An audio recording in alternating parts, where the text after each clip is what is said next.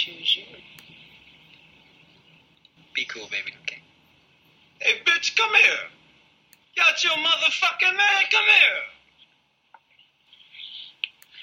Mr. Pretty Tony. I mean, you know the rules of the game.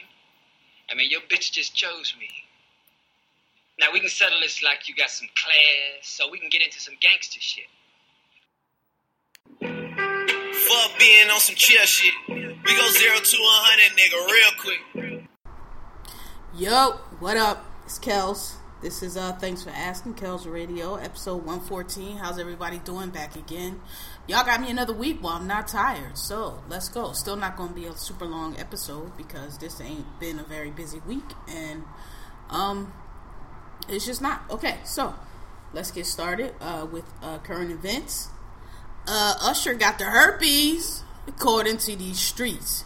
Now, today news came out. Oh, my bad. I guess I should have started with yours and nigger too. So I will, but it, it, it ties into um the current events. Um, yours and nigger too going out to Rihanna for crop over for her outfit for her looking beautiful. Y'all calling her thick.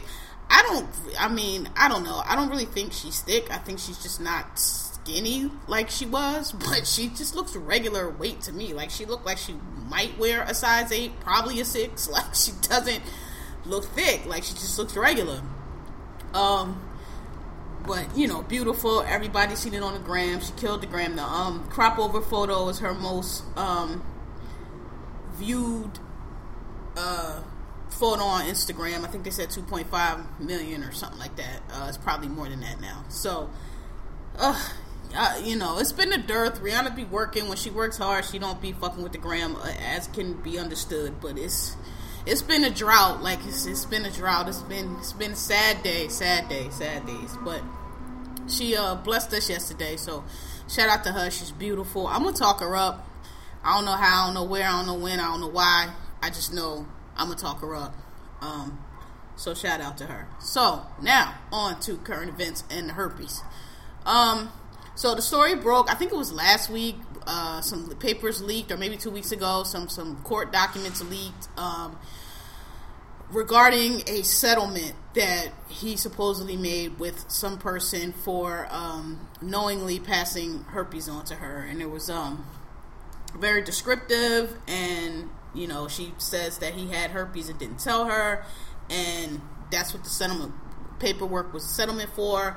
Now, when the paperwork broke, you know, I think me and along with a whole lot of other people was just sitting back waiting for, you know, Usher's statement to be like, this bitch a lie, ain't got no hurt, whatever it was going to be. Like, okay, well, she didn't choose you having her, so we just waited and never came, and never came, never came. Then some more people started coming out, still never came, never came, and then more and more people started coming. So, people accusing you being herpes and having herpes and having unprotected sex and and and the deposition or uh, I forgot I think it was a deposition said that she specific he's told he found out that he was positive and then continued to have sex and did not tell people. So basically you're which is illegal in a lot of states. So you purposely lying about having herpes and having unprotected sex with people which again is is is a crime in a lot of states. Um and if it's AIDS, they could treat, teach, uh, charge you with attempted murder. So I don't know. It's starting to look like it's true because um, defamation is a legal claim that you can bring against a person who makes a. Uh, it's defamation has a lot of uh, lower issues to it. There's libel, and then there's defamation. There's different things. There's libel. There's slander. There's different things. But the the general crux of the claim is somebody makes a statement or write something, but we'll just go with the statement here that is damaging that is that is a reasonable person would know or would understand would be damaging to a person's reputation and have that person viewed in a bad light. And they do and they make the statement um, for that reason.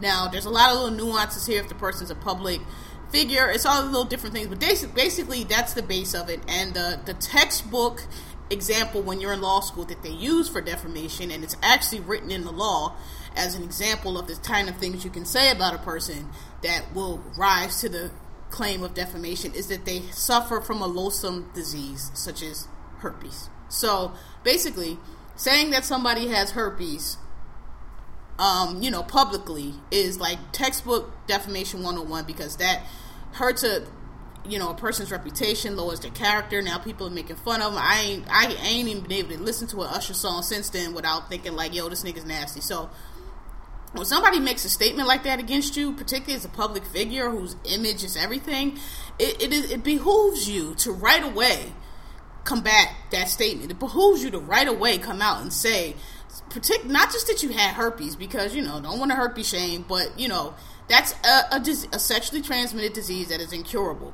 It, you know, it's not the end of the world. Don't make you, you know, a horrible person, but that's something where if it is not true, you want to come out and say, it's not true right away because again it's something that damages your reputation and and and it's one of those things that once said can't kind of be unsaid you know what i mean like like people don't necessarily care about the retraction that's going to come weeks later. Oh, actually, I tell you know he doesn't have herpes. They don't care. So typically with something like that, you come right on. You say, "Hey, I just went to the doctor. I got a clean bill of health. Whatever." Some people might be like, "Oh, that's nobody's business. You ignore it." You don't ignore something like that. That's that's a thing that you don't ignore. It's like if somebody would call you a child molester or something, something that is that people know when you say about a person is believed about a person, it lowers their reputation. So when when Usher didn't come out and say anything after two, three, four, five. Now it's up to I don't even know how many people. Started to look like you know it's probably true because herpes having it or not having it is pretty easy to disprove. You just come out with your, your paperwork and say, or you don't even have to sh- um, show your paperwork. You can just say, I do not have herpes. And then you can go ahead and press your legal proceedings against who's ever saying you do. And when y'all are in court, then you present the evidence. I don't have her, and you win your case. You know, so it's starting to, you know, I don't know. It didn't look good for him. I, I kind of think it's true because, um, so now today or yesterday, now he's made a statement. Well, I don't know. He's made a statement. that the story I read was through some blog that was through Sandra Rose, which is another blog which is known for being inaccurate and making shit up. So, um, he's saying he doesn't have herpes and he's not making a statement because he's planning to sue all these people. That doesn't make sense to me. I don't know what, what legal advisor you have, but you need to fire them because any lawyer would have told you you're um, you can sue them regardless if it's untrue. You can always sue them again. That's defamation 101, but you need to make a statement right now and say that this person is a liar and you do not have this communicable disease and you have not been lying to people and purposely spreading this disease knowing that you have it because that is not a good thing to do. That damages your reputation, and that's something that can shut you down forever. you know what I mean? That can put you right on into the R. Kelly territory where nobody don't mess with you no more. So I don't think I don't know if I believe that. Um, it's looking very bad. Again, the, uh, if it's not true, then what you're basically saying is number one, you don't have herpes, easy to prove, and number two, the documents that we saw are fake, easy to prove because it's not like the person that the, the documents leaked that's how we found out about it. This settlement document, which was supposed to be private, which I'm sure was subject to a um, non-disclosure agreement, got leaked. And so you have to say, okay, well, why would somebody fake a document to leak it if it wasn't true? For what reason? Knowing that you're going to get sued. So I don't know, Usher. I don't know. Um, it's looking kind of bad for you because, again, it's very easy to go to the doctor really quick. I don't know how long the, the results take, but I'm sure uh, for you a couple days. I mean, you're rich. I don't know. I don't know how long it takes. HIV. I don't know how long it takes. I think I think herpes is one of the ones you can tell right away, and plus it's a, a chronic, uh, doesn't go away disease. So, um, you know, you've been to the doctor. I'm sure you know you have tests since whenever this uh, incident occurred, where you can just come out and say. I don't have herpes, and um, I'm going to sue this person, and the truth will come out. And you have not done that yet, that we've heard, besides through this gossip site. So, um, you know, I don't know. I, I tend to believe that it's true. And until I, you know, see that you can show that, that the document that was leaked was fabricated, or again, easy peasy, all you gotta do is, is, is show you don't have herpes. And I mean, sure, you can sit back and say that's nobody's business, but it kind of is because now it's out there that you have it. So, unless you correct the thinking that you have it, people are to think that you have it. So, yeah, I'm I'm I'm I'm curious because I, you know, I, I can't, I tend to think that it may be true because I just don't know if it's not true why you would have let it to get to this point to where this this other girl who suing you for not for not having herpes. But I mean, actually, that's a valid claim because I, you know, valid claim meaning it's a claim that's on the books. I don't know if you could prove it. I don't know if a jury would give it to you or a judge would give it to you. But basically, what you're saying is you had a duty to tell me that you have this disease and you did not and so i slept with you had i known that i would not have done that because i, I would not sleep with somebody that had this disease or i would either way you didn't tell me so that's what she's suing him for. So no, she doesn't have herpes, but she's suing him. She's suing him basically for exposing her to it and and making you know putting her under the possibility that she could have gotten herpes because you didn't give her the opportunity to say, "Oh no." I don't know. I think that girl lying altogether, not because she's a big girl, just because I, I don't know. It just seemed like she's lying. Um, but these other ones, I don't know. And that deposition, if it's fake, if that's a fake document, then you're gonna have to show, you have to prove that that's a fake document, and th- and that seems pretty easy to do. I mean, we've seen other fake documents leak, and by the and before you know, half an hour later, you know, Twitter uh, detective agency then already debunked that shit. So this one is looking kind of legit, um, Usher. So that's horrible. Uh, I don't know. It ain't looking good for you on that one, bro. Um, you're gonna have to you're gonna have to come up with some some proof that it ain't you. Because right now, I'm kind of believing that it is. And I think a lot of other people kind of believing that it is too. And I've heard little stories about, you know, from reliable sources in the industry and other places uh, um, who who say they, they tend to believe it too. And they actually not even shocked by it. So, I don't know. Um, Trump and North Korea, what's to say about that other than good job, America? This is, you know, this is what I was most worried about by this dummy winning the election. Not all the rate, not all the build a wall in the Mexico, because all that shit is, is, is small time. That shit is that shit is worrying about King's Landing when the White Walkers is on the way. You know what I mean? Because, eh, like I said before, Republican, racist, white cracker ass crackers come and go. We done had more white racist cracker ass crackers for presidents and attorney generals and everything else than we have not. So, you know, black folks can get through that. We got through before we can get through it again. That's that's you know, we've been fighting that forever. We're gonna keep fighting it. That's that's not a thing. But what I said was it was dangerous because of shit like this. Because he's completely unqualified, he's completely incompetent. None of them know anything about government or diplomacy or, or how to manage or leadership or the military or the ABCs or arithmetic or uh, fractions or um, chemistry or biology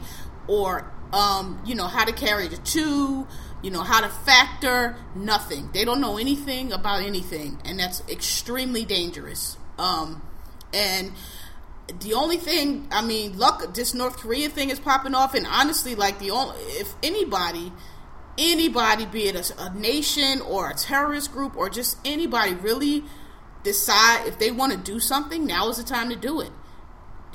And you know, I God help us if somebody decides because look these look how much chaos it was just to get them in the goddamn white just to get them in there just to get them to the, the actual white house. Look how much chaos it was because they're so unprepared. They, they are so incompetent. They are so incapable of doing even the basic things. What's gonna happen if like another terrorist attack occur or you know somebody the iranians or the persians or somebody just decided to, you know not shoot over our bow but actually shoot one of our ships what's going to happen? What if Korea somehow managed to pop off one of these nukes? It could happen by accident. I personally don't think they have the ability to. I mean, you know, they might fire one off by accident. You know, the one they flew last time was 45 minutes, which shocked me because last we heard they would just shoot it and that shit would sputter off into the sea. So for it to fly for 45 minutes. Now, can they beat us in a war? No. But can they do a whole lot of fucking damage and kill and hurt and kill a lot of people? Yes. The fallout from a nuclear warhead can kill you, bro. It can make the air unbreathable. It can it can do all kind of shit. We already dealing with, with, with global warming. We don't know what's gonna happen when this fucking nuke pop off. So this is the worst case scenario. So I mean, this is why it was so important. This election was so important, and so many people just blew it. And you may have killed us all. And I keep saying that, and people think it's dramatics, but it's really not. Like you really may have killed us all. And and you know, a lot of shit that is going on with this You know, people acting like, oh, we could just get him out there and put it back. In. But the genie is out the bottle. Some things, once you let it out, you can't get it back in. You have you have lowered the bar so low that any fucking body can be president now because this motherfucker got in there and all these dumbasses in there. Any fucking body. What's the standards? Like it used to be not even like 10 years ago if you put even you put somebody like donald trump up against even against george bush who we know was a terrible president but he had a bearing he had a presence he was a governor of texas he understood government he understood the functions of government we didn't have this kind of shit with him. If you put him up against donald trump people be like looking at this thing like are you for real? Like why are you wasting our time? Like there's no way nobody's ever going to vote for you. But now it could be anybody because these dumb motherfuckers have voted for this clown so it's a lot of stuff that has happened that I don't, you know, people acting like we just gonna be able to fix this back, and I'm not sure. I'm not sure that we're gonna be able to put this genie back in the bottle because people worked long and hard over the past hundred years to get to where we were, and y'all motherfuckers just undid it on a day. So, you know, I don't know. They're trying to roll back affirmative action. We'll see how far that goes. I actually don't think they're going to get very far with that because, again, they're incompetent and they don't know anything. But schools have they've been attacking affirmative action since the 80s, and schools have adjusted. So a lot of schools know what the arguments are going to be made. They know where the um, legal issue turns and they've adjusted. So they're like, okay, we want diverse school, but we want minorities here. We want diverse student bodies. We want people from different because this is education. that's what it's all about. You nobody's getting educated if all we have is fucking white people. Like that's that's we tried that. It doesn't work. We want a diverse student body here. That's how you get you know ideas flowing. So they've adjusted. So they've not made it to where all you got to do is be black. No. Well, if your parents are below this amount of money, then you can come here for free, or we have this grant, or we have that, or apply this. So I don't, you know, and and I mean. They're wasting taxpayers' money with this reverse racism. So everybody, it, it's already been studied. There's no discrimination against white people in admissions. Nobody is nobody no school is required to let you in because you're white.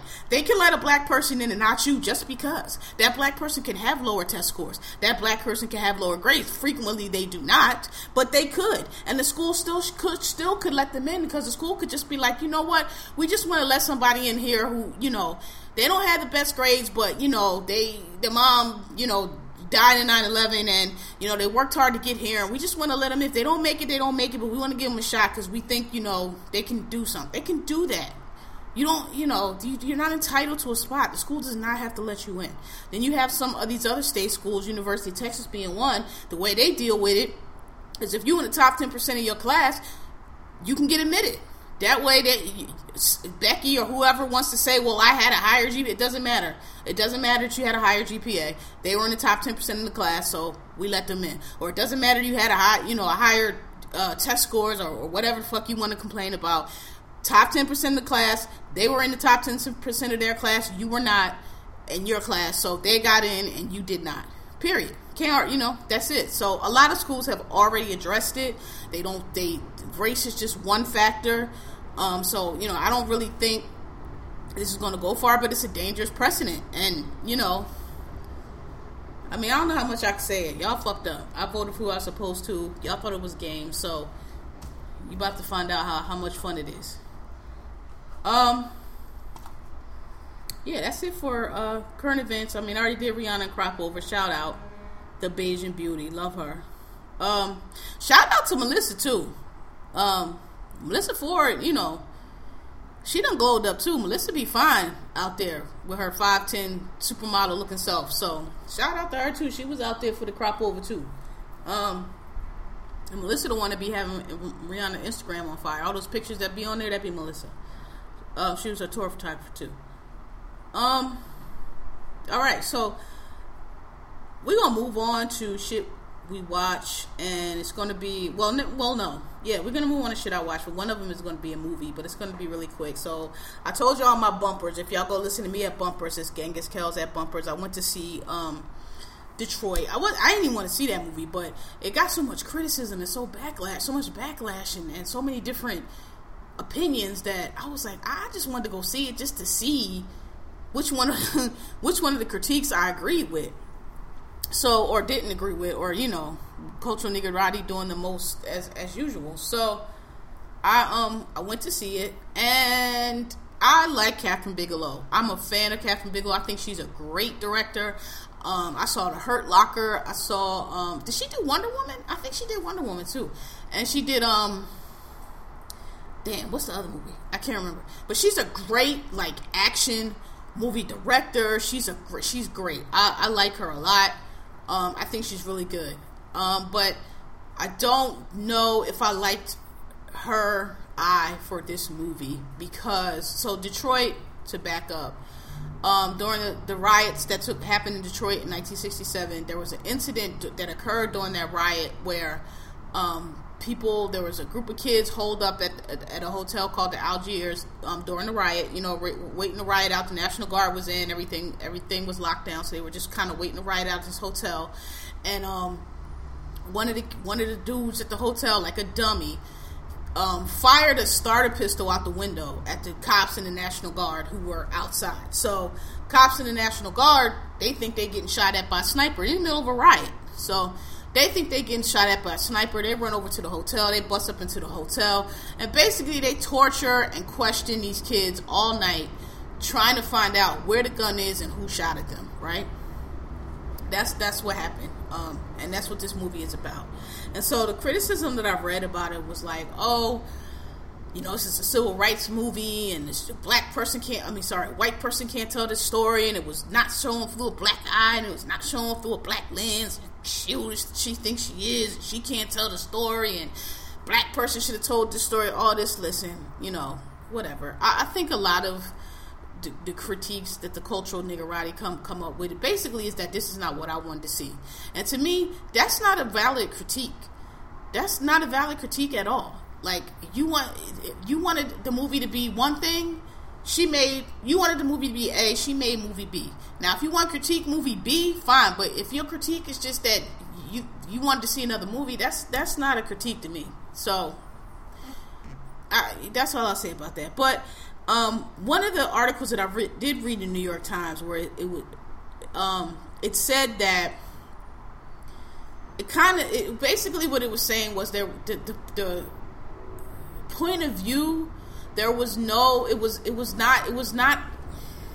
I, you know, I don't even really. I'm trying to figure out how to phrase what the, because I, I agree with the complaint, but I'm trying to phrase it in a way that that makes sense basically what the complaint about is not from the black point of view or, or, or they needed a black director. What they're trying to say is when you watch the movie, and I did get this from the movie, you don't really see a point of view. So Kathryn Bigelow is a chronicler, right? So like if you've seen Hurt Locker, you know her style. She basically she doesn't and she's one of these directors who doesn't insert herself into the story. Like her her whole thing is like she chronicles the story. So her whole thing is I'm just gonna set the camera up and I mean and I'm gonna just observe what would normally happen. So that's her thing. Not she's a great director. I mean, of course she's directing the actors, but the way it comes across her style is that like okay, I just set a camera up in the room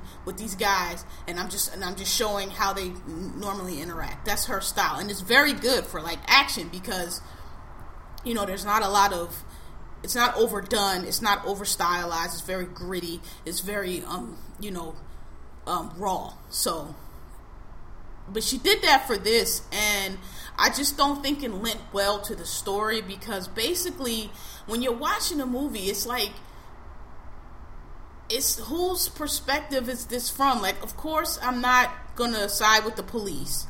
But like I wasn't necessarily siding with the, the, the kids either because I just I was watching it like this is dumb. Like I, I, can't explain. Like if it wasn't a true story, I would not have believed. I would have been like, this is a dumb movie. Nobody would do this. Like there, it was. In other words, there was no. There was not a lot of explanation for the motive. There was not an explanation for how how the dynamics of why the cops were treating them this way, why the kids were behaving the way they were behaving. There was no like heart to what I want to say. And I think that's what people meant when they said, oh, it's just violence porn. They just want to see us beating up on these. First of all, I think that's dramatic. It really wasn't that much. I mean, it was violent, but I mean, I've seen more violence on like HBO. It was not super violent. It was just, I mean, yeah, they beat a couple of the kids, of course. But I mean, you know, it, I don't know, violence porn. That's a little uh, being dramatic, but it just was. I just wanted it to be over. I just didn't care. I, I just thought it was silly. I was like okay, for instance, and this is a true story. So, I mean, I just didn't understand. Like, it took them, they, the cops get to the hotel and they're asking them for this gun. And everybody's like, there's no gun, there's no gun, there's no gun. Like, they don't know what the cops are talking about at all. Now, some of the kids didn't know what the cops were talking about at all because there was two locations. There was the hotel and then there was the annex. When the cops came, sorry, hold on. When the cops came, they came to the annex and they snatched them all out the annex. But when the shots were fired, some of the kids that were in the annex when the cops came weren't weren't at the annex. Then they were at the other location and they came over to the annex. So they did not know. They truly there was a few people there that had no idea what these cops were talking about. They were like, "We have no gun. Nobody shot nothing. What are you talking about?" Because when it when it occurred, they weren't there. But you had a couple of them that were there when it occurred, but they didn't say anything. Like they just kept saying there was no gun, and I was like, why don't y'all just say officer? They in there beating y'all ass anyway, right? And they was like the officers were taking them and interrogating them, and they were like pulling them off into rooms and pretending like that they were killing the people who they were, but they weren't. They were taking them room and they were shooting through the floor, and they were like, "You just lay here," because they wanted the kids outside to think that they were killing them, so that they would confess. Right? They just kept doing this one by one by one, and I'm just like Okay, where's the gun? So they searched the whole house, didn't find the gun.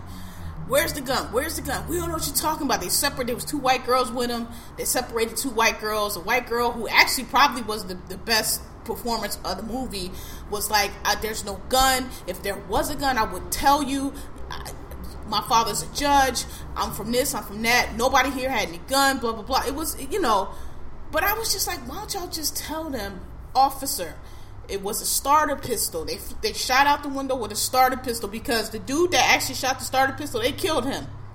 They came in the house, they saw him running because they thought there was on under sniper fire. They saw him running, they shot him. So he been dead, like he was dead, dead off. And I was like, why don't y'all just tell him, dude, right here, there go the start. He shot it. That that was it. And I just was saying like, and I get it. It's the '60s. They they y'all scared, but I don't. It was just a lot of it. I just was like, this is who who would do it? It just, it just was. I wanted it to be over. I just was like, this is going on way too long. Um. So I, I, I just, I didn't think it was that great of a movie. I didn't think it needed Bigelow's, Kathryn Bigelow's lens. I, I, you know, I, I think it would have been a better movie if it had told it more from the black perspective. I mean, they even did a church scene. It just basically looked like a white person looking at black people doing black things you know how they like when the white people come to the church and they just be so fascinated and oh my god the song that's the whole movie was kind of like that kind of like a, like a voyeur. Like you know how they come to the hood and observe us doing hood shit? And be, that's how the whole movie was. So i get that criticism. That's what a lot of the criticism was that it didn't have a black voice. It was missing soul. It was missing heart. It was. It, it definitely was. But i think it's because that's the type the, kathryn bigelow's not that kind of director. So i just don't think this was the film. I don't think i don't think her style fit this story. You know so I, I, didn't like it. I'm not gonna say don't go see it. I'm gonna say it's one you could probably wait for cable, unless you just want to go and support it. I don't know. Some people may have liked it. I just I just didn't think it was a good movie. I didn't think it was good. I didn't. I wasn't interested. I thought all of the characters were dumb. The one dude that was like the main character, he left his friend to be killed. I thought that was fucked up. I never would have did that because eventually, what happened was one of the cops who. This is another thing. So one of the cops here was dumb. And I and like when you're watching the movie, you can tell that this motherfucker's dumb. So why they didn't know this, I don't know. He thought they were really shooting the people, and you could just tell like he was an idiot. And you could just tell like he really thought that he was all hype and everything. He thought he was, this was going on. So they were like, "Yo, all right, it's your turn. You got to take one in there and kill him." They're saying this in front of the kids. Again, they're not killing these people. They're taking them in there, putting them on the floor, and just acting like they're beating them up, but they're not. They just want these other kids to, to confess. So he takes the kid in there. And he really shoots the kid, and I knew he was. I was like, "Duh, this guy's gonna really shoot the kid." So he really shot the kid. So now the other two cops are like, "What the fuck did you do?" He was like, "I killed him." He was like, "We're not killing them, you dummy. This was a game. We're just trying to get them to confess." So now they in trouble. So now they're like, "Okay, they got to get out of there." So now they the, the, the, kids that are left now they just shot. So they shot this dude. They shot the dude when they first came in, and another dude got shot after because well, they were like, "Okay, we have to let these kids go." we gotta let them go. So they each oh, each one of them they were like they was walk by the first body to do like what do you see here? Everybody's like I don't see nothing. So they let them go. Basically they were like we gonna let y'all go, but we know who y'all are. We know where we live. Y'all ain't see nothing, or we'll kill you. This one kid doesn't get the doesn't get it, and he keeps saying he sees the body. He keeps saying you killed him, and he pulls the, the cop pulls the gun out again, and he's like, "I'm gonna ask you one more time. You don't see nothing here, right?" The kid nah, it's a body. I was like, oh, God, kid, can you just say you don't see the body so they let you go? Like, Jesus Christ. Of course not. So they kill him because they got to because he won't say, well, they don't have to. They really didn't have to, but they killed him. So his friend who had just said he don't see the body and let and let him go out he still under the impression that they're killing him. And then he and I just thought I don't know when y'all see it I thought it was fucked up to me. They came together. They was boys. All through this movie they was boys. They came together. And when they was like, "Yo, you don't see nothing here," I would have been like, "Listen, me or my boy, we don't see nothing. We came together. We'll leave together. We don't see none of this body. We don't see nothing. I swear to God, he didn't do that. He just was like, nah, just left his friend there. Like left his friend. I thought that was fucked up. I don't know maybe somebody else would been like, you know, I, I would have been. I, I just thought it was fucked up. Like they was real cool. They was real tight. They was real good friends. And he he just left dude there to be killed. Because again, he thought they were really killing. They weren't, but he thought they were. He really thought that. So I that I didn't like that part, and so that kind of made me not like the, the lead character whose story it kind of was. I ain't like him because I was like, oh, you left, you just left your homeboy like that. That's fucked up. You know, I mean, because either they was gonna kill you. I don't know. Either they was gonna kill y'all or they wasn't. Either they was fucking with you and they wasn't really gonna let you go and they were gonna kill you, or they were gonna let you go. Either way, you should have been like, yo, I can't go without my home. We both leave. I swear to God, man, we won't say nothing. But I that's I got I can't leave him. I cannot leave him. That's that would have I don't know. I thought that was fucked up. So I kinda didn't give a fuck about him either. I thought he was fucked up. Um yeah, so that was Detroit.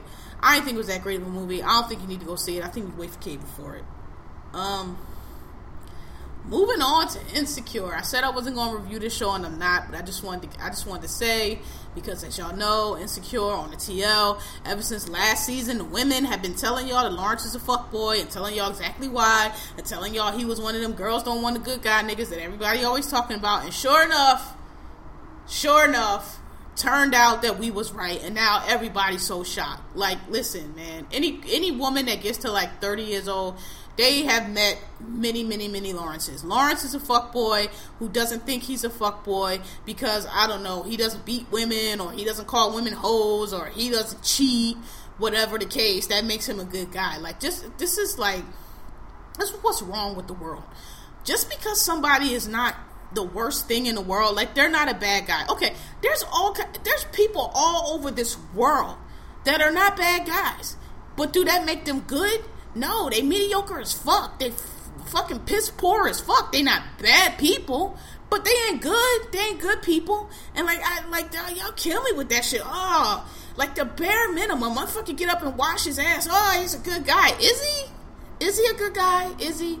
Why? Because he's not bad. Like that was my whole point about Lawrence. I don't like Lawrence. I've known many Lawrences. Lawrence is piss poor. Lawrence is passive aggressive. Lawrence doesn't say what he wants, doesn't know what he wants, and instead of just going to himself and finding himself and figuring out what it is. He plays around with other people and hurts people's feelings and wastes people's time and lives on people's couches and blames, you know, whatever woman he's with at the time for his problems. And, you know, if she doesn't want to fucking let him lay on her couch for five years and makes him go get a job, this is what's wrong and she don't want a good guy. And so he gonna go waste Tasha's time.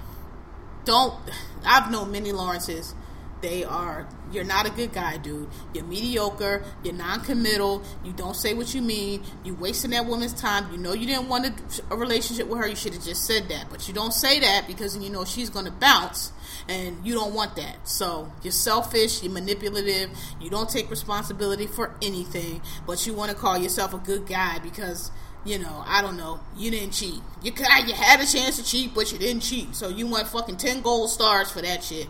Fuck out my face, nigga. I'd rather you had cheated so you can get the fuck out of my life and I can get on with it and I don't have to be going through this right now. So, yeah. But again, like I said, hopefully we don't do this back and forth between Issa and Lawrence because I ain't gonna have the patience for that shit. Like I, I, I would like the story to uh, move on with both of them doing whatever the fuck they gonna do away from each other because I, I don't like Lawrence, and I think I think Tasha and Issa deserve better. Uh, you know, I, I don't have nothing against Tasha. Like I said last week, a lot of people don't like Tasha. Tasha is what she is. She's basic, but I mean, she ain't no dummy, and she don't deserve to have a fuck nigga like Lawrence wasting her time. And I don't care about her hollering at him when he was at the bank or whatever. She don't know Issa like that. She don't owe her nothing. For all she knows, she's a bad girlfriend. So I don't I don't have no problem with that. So I'm just glad. I'm just glad it finally. But Issa though, great writing, um, great show, awesome. Um, I love it, and I love all the accolades you're getting. And congratulations on season three. It's such a good show, and um, you know, Team Issa, fuck Lawrence. It's good to be vindicated. Okay, so now officially on to shit I watch. Um, let's do Queen of the South. Um, I think we're finally getting to the point where we're going to see how Teresa becomes the kingpin. Thank God, because Camilla been getting on my nerves. Camilla always talking shit to, to um Teresa and trying to talk down to her, and you only alive because I kept you alive and all this bullshit. Always trying. As soon as Teresa start start, you know, showing some promise, she always trying to put her back in her place. And I think it's bullshit because Teresa done dropped many a body, and all we seen is you talking shit, and um you know, she done saved your life a few times now. So this episode, they get to Chicago. I told you she's trying to get to Connect. Now they with the Connect. The Connect wants to work with them, but um, the dude from Mexico who's who's trying to kill her um, clones her phone and tries to get her at the club. Teresa saves her life again. Um, but the guy that you know eventually was trying to kill her. This time camilla did actually take the gun and kill him but that's the first body i've seen her drop. And even that it was after teresa saved her because dude was going to try to kill her in the elevator and teresa did the okey doke and when he went into the elevator after she came running around to shoot him teresa is, is, is, is that bitch. Teresa's the real deal. So um they trapped him in the parking lot this the mexican general dude who's trying to kill her for epifanio um, or not for Epifanio. Actually, Epifanio doesn't want her killed. He off on his own shit. Um, so Teresa decides to only like she they're stuck in the parking lot. Dude got Camilla. It ain't really nothing they could do. So she only thing she does is she's like, all right. So she calls the feds. Remember the feds were trying to get her to snitch. So she calls the feds and she like, yo, y'all got to come right now. So the feds get there. So rather than having Camilla be killed, Camilla goes to jail. So we see Camilla locked up. And so I think maybe that's what's going to get Teresa to take over. And that's what it take good. Because I'm sick of, of Camilla. I'm sick of her sending Teresa on all these fucking adventures like it's a video game. And she always got to go through all this bullshit and beat the top dude. And, um, you know, just so Camilla can come back and tell her she ain't shit. So glad I'm done. We done with that. So that's what happened at the end of the episode. Camilla's uh, locked up by the feds. So, um, good episode. Marlo from The Wire is on there. He plays the Chicago dude. MC Lyte plays his, his muscle. Um, and it's a good show. It's a good episode. So, moving on to Game of Thrones. Best episode, I think, of the show. I think everybody would agree. Show been waiting seven years for, seven seasons for. Best episode ever outstanding. We finally saw the dragons. We finally saw um, Daenerys Targaryen come through and burn niggas up on the back of a dragon. And so this is what I'm going to say because I'm not going to discuss the episode. I've watched it five times now. Not going to discuss. Everybody saw it. It had been discussed to death. We all know what occurred. But this is what I want to say. Game of Thrones is, is such a great show because um, the the issues that it brings up are are very pertinent to today. So, like I told y'all a couple episodes ago, I didn't really get the whole um parallel that I think it's quite clear that the, the writers are making with um, the current day politics with Trump and everything. I didn't really get it at first until I, I heard it mentioned, and now I definitely see it. Like I think Cersei is is definitely being written with an eye toward Trump. I think you have to be not that bright if, if you don't make that connection. But what's interesting to me is that some people seem to think that it's Daenerys who is trumping, and I don't understand that at all. I do because it says a lot about um, sexism, which is another thing that uh, that I know for sure. Like George R. George R. Martin is a feminist. If you don't know he's a feminist after you've read these books or watched this show, then you really aren't paying attention because all the best characters in this show, all the characters in this show that matter, all the characters in this show that do things that move the, the uh, story forward and that um, are important are the women yes, we have the Jon Snows and the Ned Starks and all that. They do things, but if you really pay attention, the story is about the women. The story is about Cersei. The story is about Daenerys. The story is about Melisandre. The story is about Catelyn Stark. The story is about the women. And some of you seem to think that Daenerys Targaryen's character is Trump she's spoiled, she's petulant, she wants Jon to bend the knee, who she thinks she is. And that's interesting to me because I asked those people that if Daenerys was Jon Stark, would they st- still feel the same way? And I don't think they would because I don't think that Daenerys is being unreasonable at all. Daenerys Targaryen has is magic.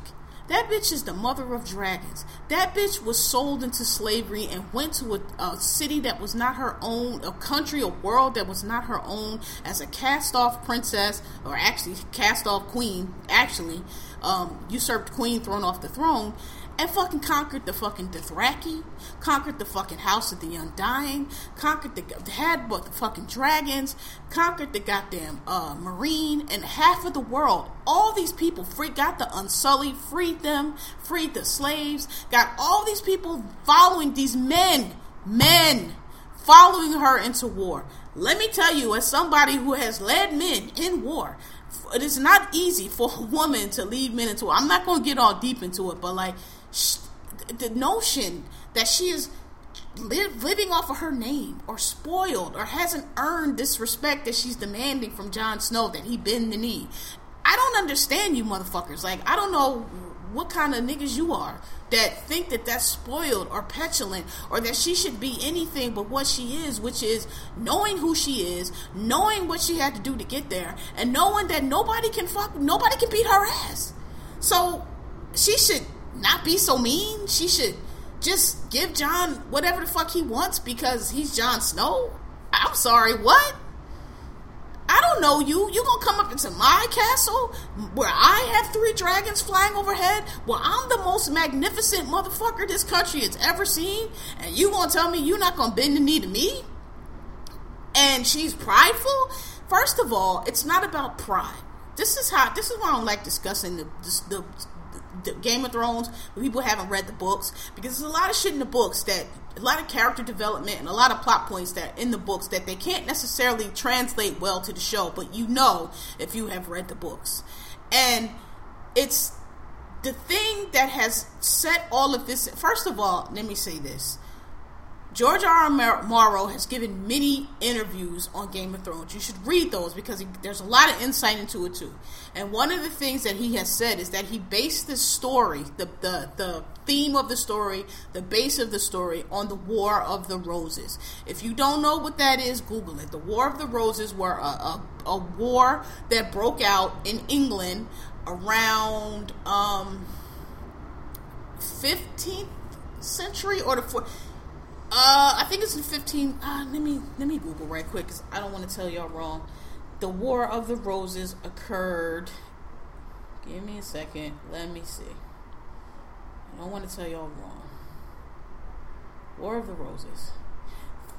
1455. Okay, so 15th century, 1455 to 1487, and what basically was is a series of wars that went on in England, just like Game of Thrones, where you had different kings, different people fighting through the throne. They'd have a king, he'd be deposed. they'd have another king. If you know about the two princes in the tower, the, the, the that this that all occurred during that's all the War of the Roses, and and that's what this the story that the basic premise of Game of Thrones is set on, and what occurred was similar is where they had a king, the king um, that nobody liked, and then the king died young, and um, the rightful heir that was supposed to be um, was killed, and then another like cousin came on, and that's what started it all. So basically, the reason why um, nobility or or monarchies have this strict succession code of succession is to institute order because you have to know who the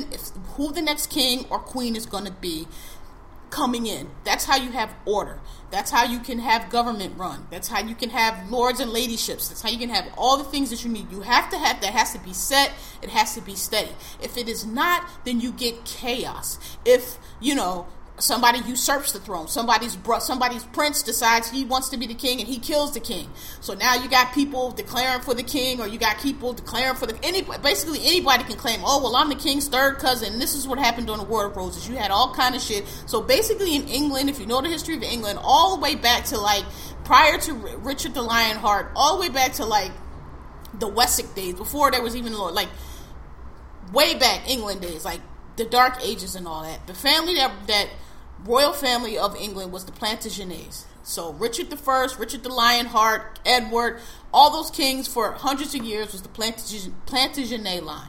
The War of the Roses is when the Yorks was a fight between the Yorks and the Lancasters, and it's the time in history when the Plantagenet line died because that king died and then all this shit happened, and it was uh, the Lancasters. Am I right? Or the Yorks? Yes, the, the Lancasters I think ended up winning. I can't haven't read up on it in a little bit, but read about it. And that was the end of the Plantagenet dynasty. The England had, from beginning of time, been under Plantagenet kings. When the War of the occurred, it went from York to Lancaster, to Lancaster, and now all the way up to the I forgot what the official name of King Eliz- uh, Queen Elizabeth's family. It's like a German name or something like that, but they changed it to Windsor because it sounded too German. But anyway, if you go back through time, by the time Elizabeth ran around, Elizabeth was all right, let me not tell y'all wrong. Let me Google who won the War of Roses. I feel like the Lancasters won it, but I might be wrong because Elizabeth was the daughter of Henry VIII, who was was he a York or a Lancaster? Hold on, here we go. No, where the hell is Wikipedia? Um, damn, sorry y'all, because it's all here we go. So let's see series of wars for the control of the throne of England fought between supporters House of Plantagenet, House of Lancaster, House of York. So Lancaster had the red rose, called the War of Roses because the house signal for the Lancaster was red and house signal for, for York was white. Um, the power struggle ignited around social and financial troubles following the Hundred Years' War, um, where weak and infirm Henry VI, which revived interest in Richard of York's claim to the throne.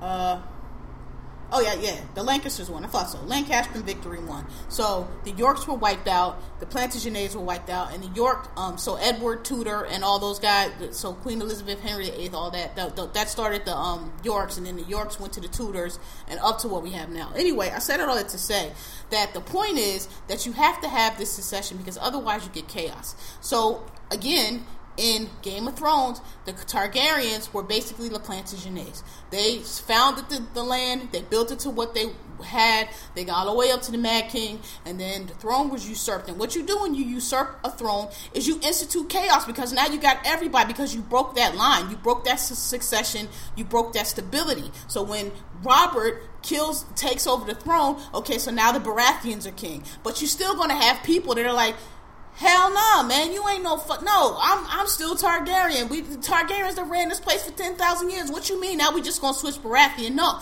Then you get Lannisters. Well, fuck a Baratheon. I mean, Cersei is the queen. She really got all the money. It should be it should be Tywin that's the king. Like you, I'm making shit up, but you understand what I'm saying. You institute chaos, right? So for all of you talking about, you know, well, it, it, this is how it works, and you know, now it's switching over. It's not that simple. The reason why all of this is, has occurred is because they've usurped the Targaryen. So here's Daenerys Targaryen, who all her life wants to get back to claim the rightful throne because this is going to restore. She is the daughter of the king. I was the one that was my my brother uh, would, if he had lived, when my father died, would have taken over the throne, and we would have gone on and on. But we had this thing because of the Mad King. So her whole thing is she's her whole life she's been wanting to go back to Westeros and restore order, reclaim the throne. Okay, and so now here comes Jon Snow, who's a Lord of the North, who under forever the line of succession is a is a Lord of the Queen. But we know the North they always want to call themselves king in the north. Since this usurpation, since this shit, there's always been a thing with them.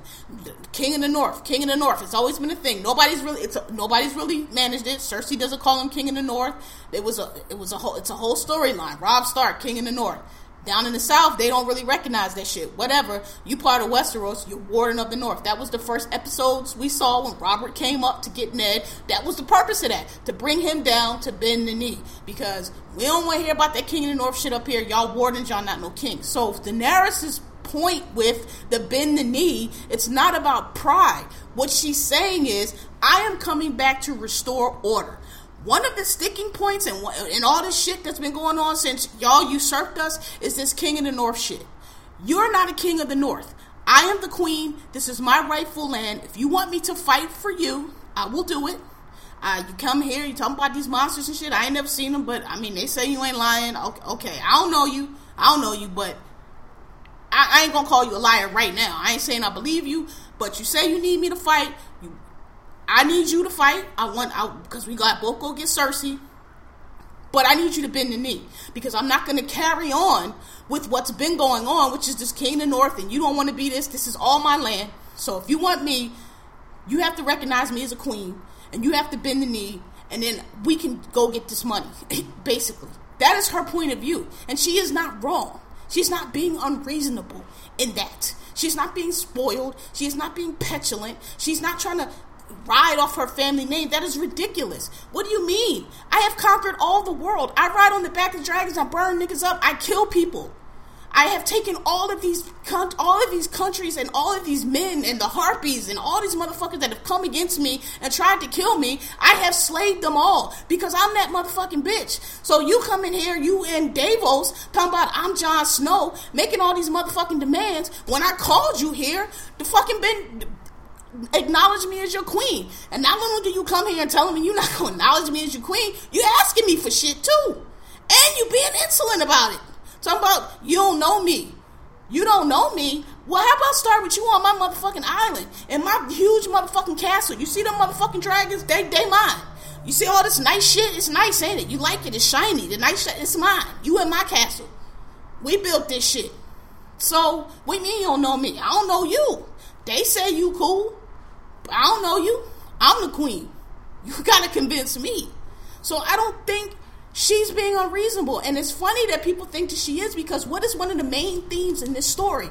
The Starks, with their purity and their stubbornness and their insistence on this honor and doing things the Stark way, gets them and everybody else killed. It's why Robb and them marched down into the Robb wedding and got fucked up. It's why Ned marched down and told Cersei she, she he was gonna give her time to, to leave or else he gonna ter- tell Ned and got killed.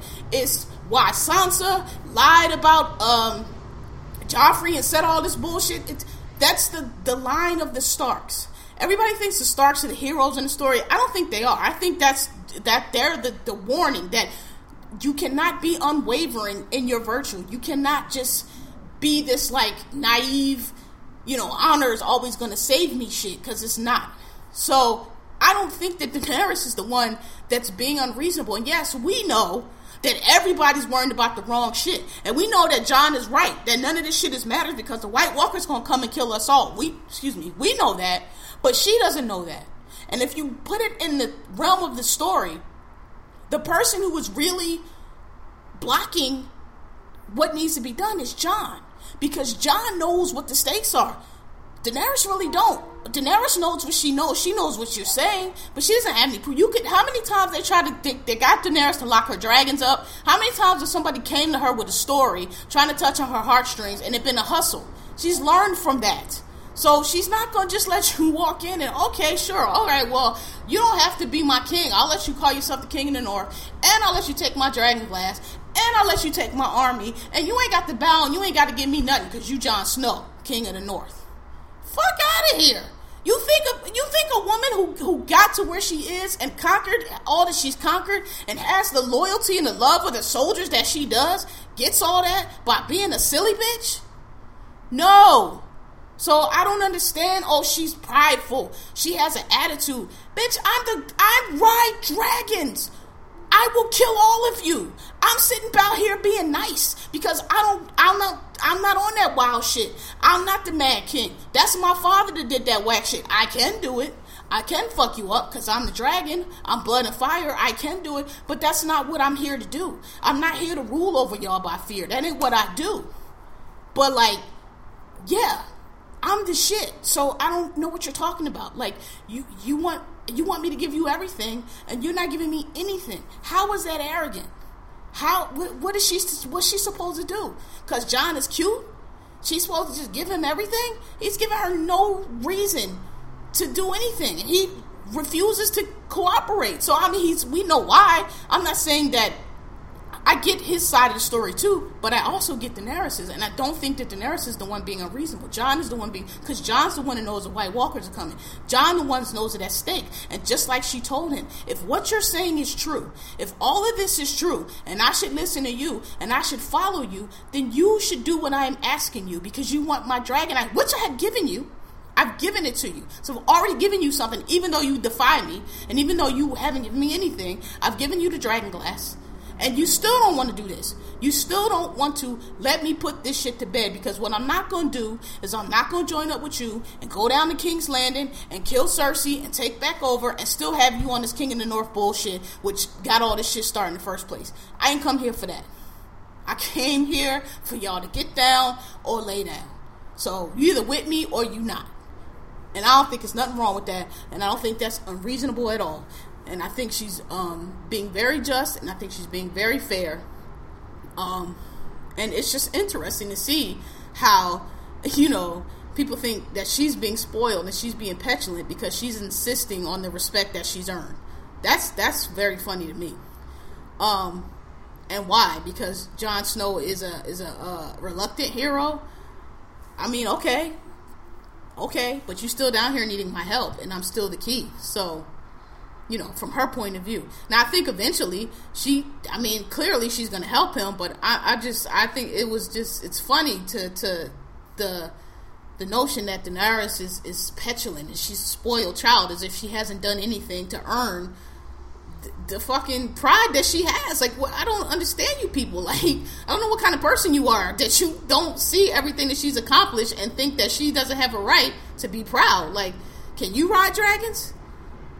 Can you have dragons? Have you beaten all these people? Have you conquered the world? Have you brought the whole world over here to uh, fight Cersei Lannister, who just sat her ass on the throne? Have you done any of this? Have you freed slaves? Have you conquered the harpies? have you taken and held territories? Have you punished um, anybody for, you know, enslaving people and killing children? Have you done any of those things? Who are you to talk to me like this? So, I, you know, and again, I don't know I again, I still, I still think that the White Walkers might wipe everybody out. Again, I think you know, I think I saw the poster where the White King has one dragons, so at least one of those dragons are going to go over to the to the um to the White Walkers. Uh, I think the I think that it might have been poison on that arrow because um I, it just would make sense. Like, because I don't know, like the whole crossbow thing, I was like, ah, that's your plan for the dragons? Like, I don't think that's gonna work. like, you gonna like them little arrows is not gonna bring down the dragon, but maybe if they poison, they will. So we'll see. But I mean, I know for sure. They, I don't know if it's gonna be Drogon, but I know for sure because again, I saw the poster. They're gonna get one of those dragons, and that might be the third portrayal of Daenerys. I don't know. I just I don't think it's Missandei. Like I, I think there's something with her, but I just don't see her. Only thing is if you know she tries to leave and, and Daenerys doesn't let her, but I just don't see that occurring. Um, it could be Tyrion. It looks like it's being set up to be Tyrion, and it still could be Tyrion because he it's the last betrayal is for love, and he definitely loves Jaime, who's his brother. And when Jaime, when Jaime charged that dragon, Jaime, bro, you had my heart stopping, man. You know, I, you my nigga, dude. I thought you was gonna get fried, died, and laid to the side. What are you doing? Charge no dragon, Bree. That nigga charged that dragon like you wasn't gonna make it. Like, what were you doing? Anyway, it might be Tyrion. Um, to you know, cause he don't. Cause listen, Drogon came through and crushed the buildings, my nigga. Burnt y'all niggas to ash. Not not like burnt corpses, not like scorched bones. Ash, my nigga. Like it's easy to see. So the story is the way the Targaryens came in and they had like thousands of dragons and burnt. You could. It's easy to see how they did that because this nigga had one dragon and she she burnt them motherfuckers up. you know, that's another thing. She's spoiled. This bitch is a soldier. Do you understand that she rides into battle at the front? She don't sit on the throne and give people directions and wait for people to come. She is a warrior. She has fought with the Dothraki. She she fights. The queen has gone. Meaning the queen got on the back of a goddamn dragon and went to fight to battle her goddamn self. What the fuck are you talking about? What show do y'all watch? I don't I don't understand you. She's spoiled. What are you talking about? I'm trying to ride on my name. You got goddamn right, because I'm a goddamn Targaryen, and I'm the rightful. That's my throne down there. I'm the rightful goddamn heir, and you gonna get up off my shit. I don't understand you niggas. Like y'all can't ride. Y'all can't, listen. Don't be on my team in war. No, no, no, no, no, no. Um, yeah, but greatest episode ever. Outstanding. I've watched it five times. Arya and Brienne. Ugh I still think Arya's gonna be the one to kill Cersei. Um, she might have to kill her as a White Walker with that dagger. Um, oh, that scene was outstanding. Um, showed so Arya has learned so much. Um, Sansa realized she the most useless Stark.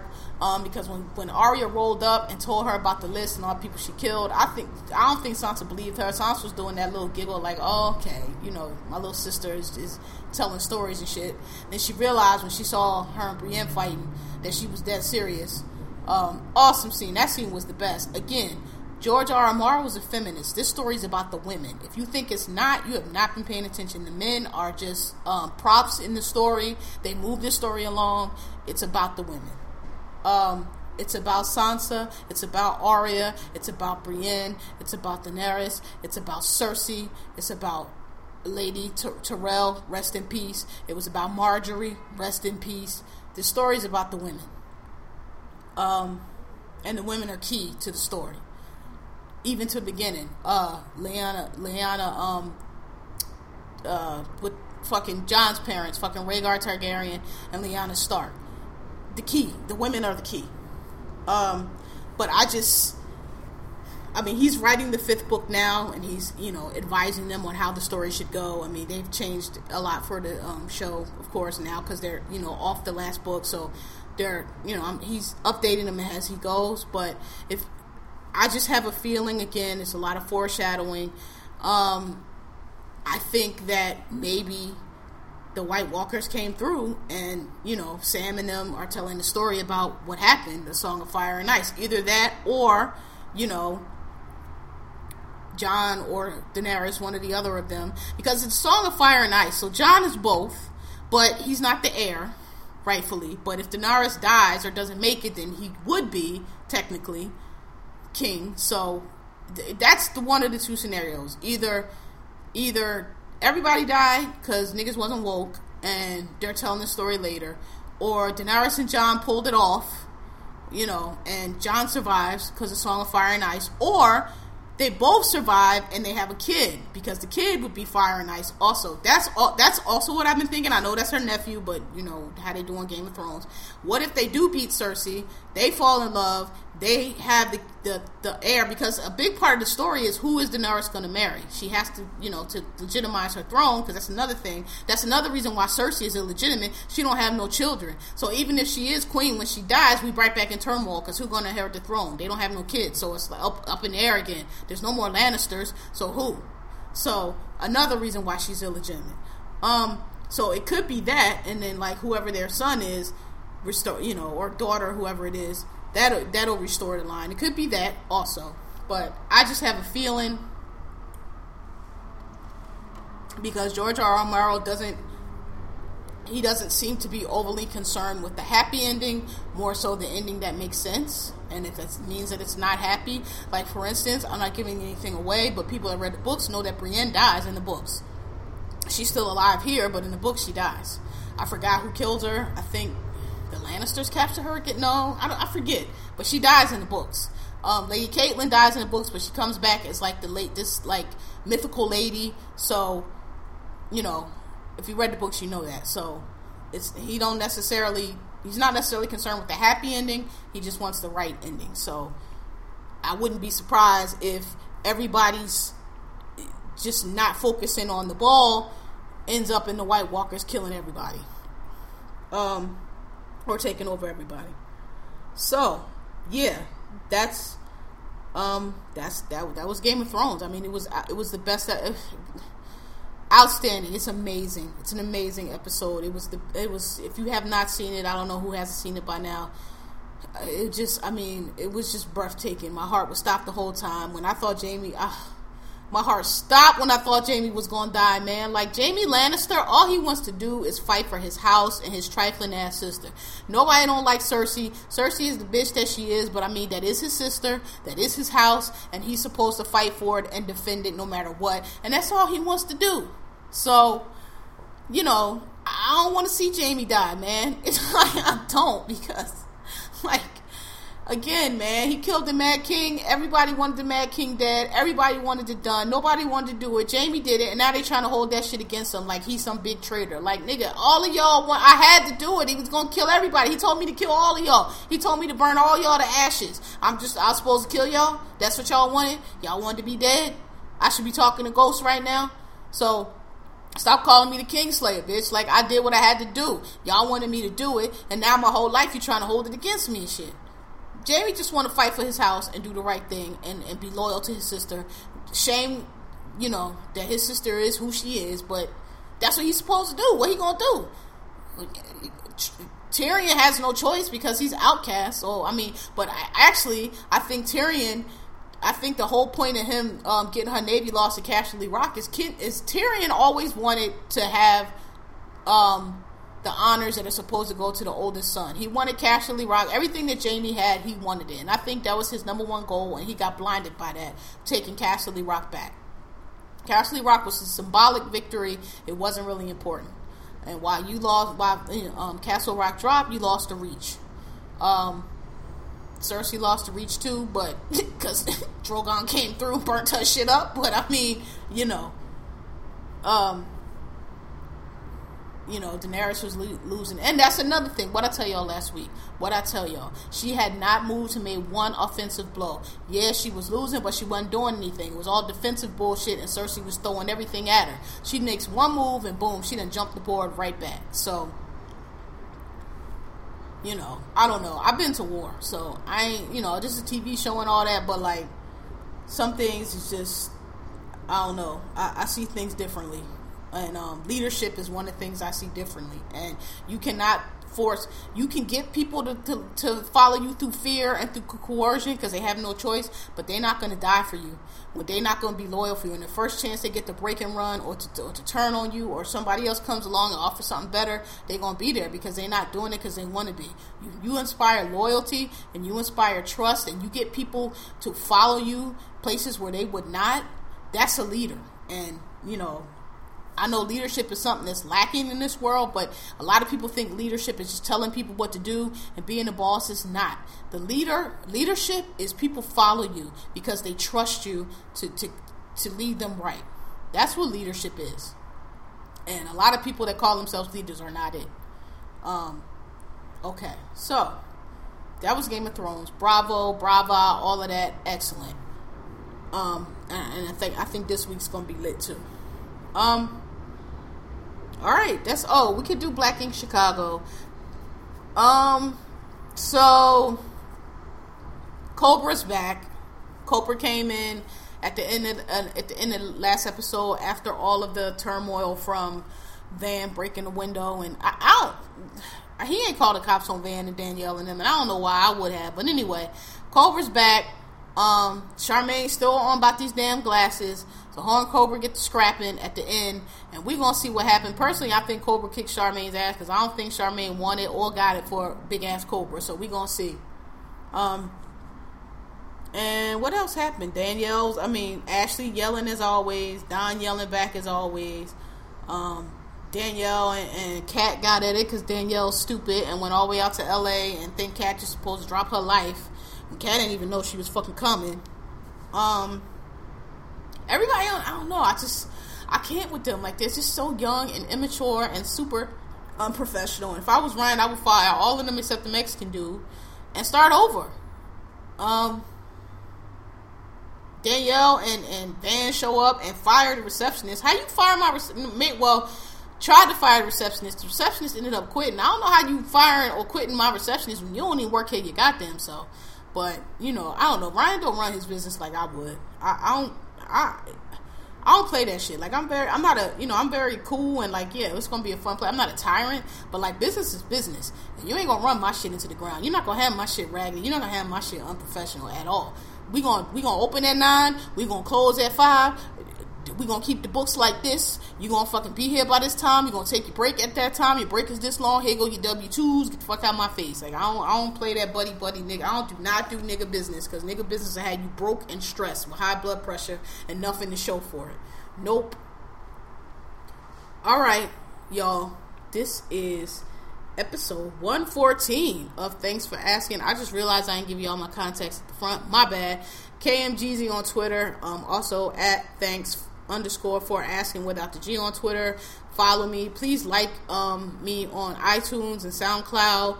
And um, I'm a ha- oh and um oh no I ain't gonna say nothing, but it's gonna be some exciting new different things coming up for this podcast. I'm, I'm stepping my game up a little bit and um trying to take this to the next level. So stay tuned for that. I think you'll notice um, soon. Um, what we going? What am I name this? Episode one fourteen. Um. Well, I don't know. As y'all know, when I can't think of a title right away, I'll have one by the time I post it. So, any, um, thanks for listening. Thanks for asking Kellz Radio. Um, tell your friends. Um, rate me. Listen. Follow me on Twitter Send me emails if you have anything you want me to talk about, any topics, any ideas. Oh, and I realized, sorry, last week I told y'all I was to give y'all a music review and then I forgot. Vince, um, Mensa, Vic Mensa, I say Vince Vic Mensa and Tyler the Creator.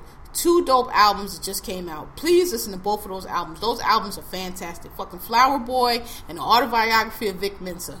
Vic Mensa is dope. A kid out Chicago. I thought he was a weirdo Chicago nigga, but he's not. Album is fantastic. Um, Tyler the Creator's album, fantastic. Um, there was another album that came out. I don't know if y'all like Lana Del Rey. I love Lana Del Rey. She's the shit to me. Her album was dope. Um, but if you don't like Lana, you might not be into it. I do. Um, yeah, but Vic, Vic, and and and, and um, who that is on Flower Boy. Just if, just play that song. That shit goes hard. I play that shit every day. All right, that was um that was my music review. And, I, and if you want to give, I give a little bit more detail on it on, on, on bumpers. So if you want to listen to me on bumpers, please do. Genghis Kellz, at Genghis Kellz on bumpers. Um, yeah, all right. So episode 114. Thanks for asking Kellz Radio. Thank y'all. Appreciate y'all. Thanks for the love. Thanks for the tweets. Thanks for the retweets. Um, thanks for the shout outs. All that. See y'all next week. Peace.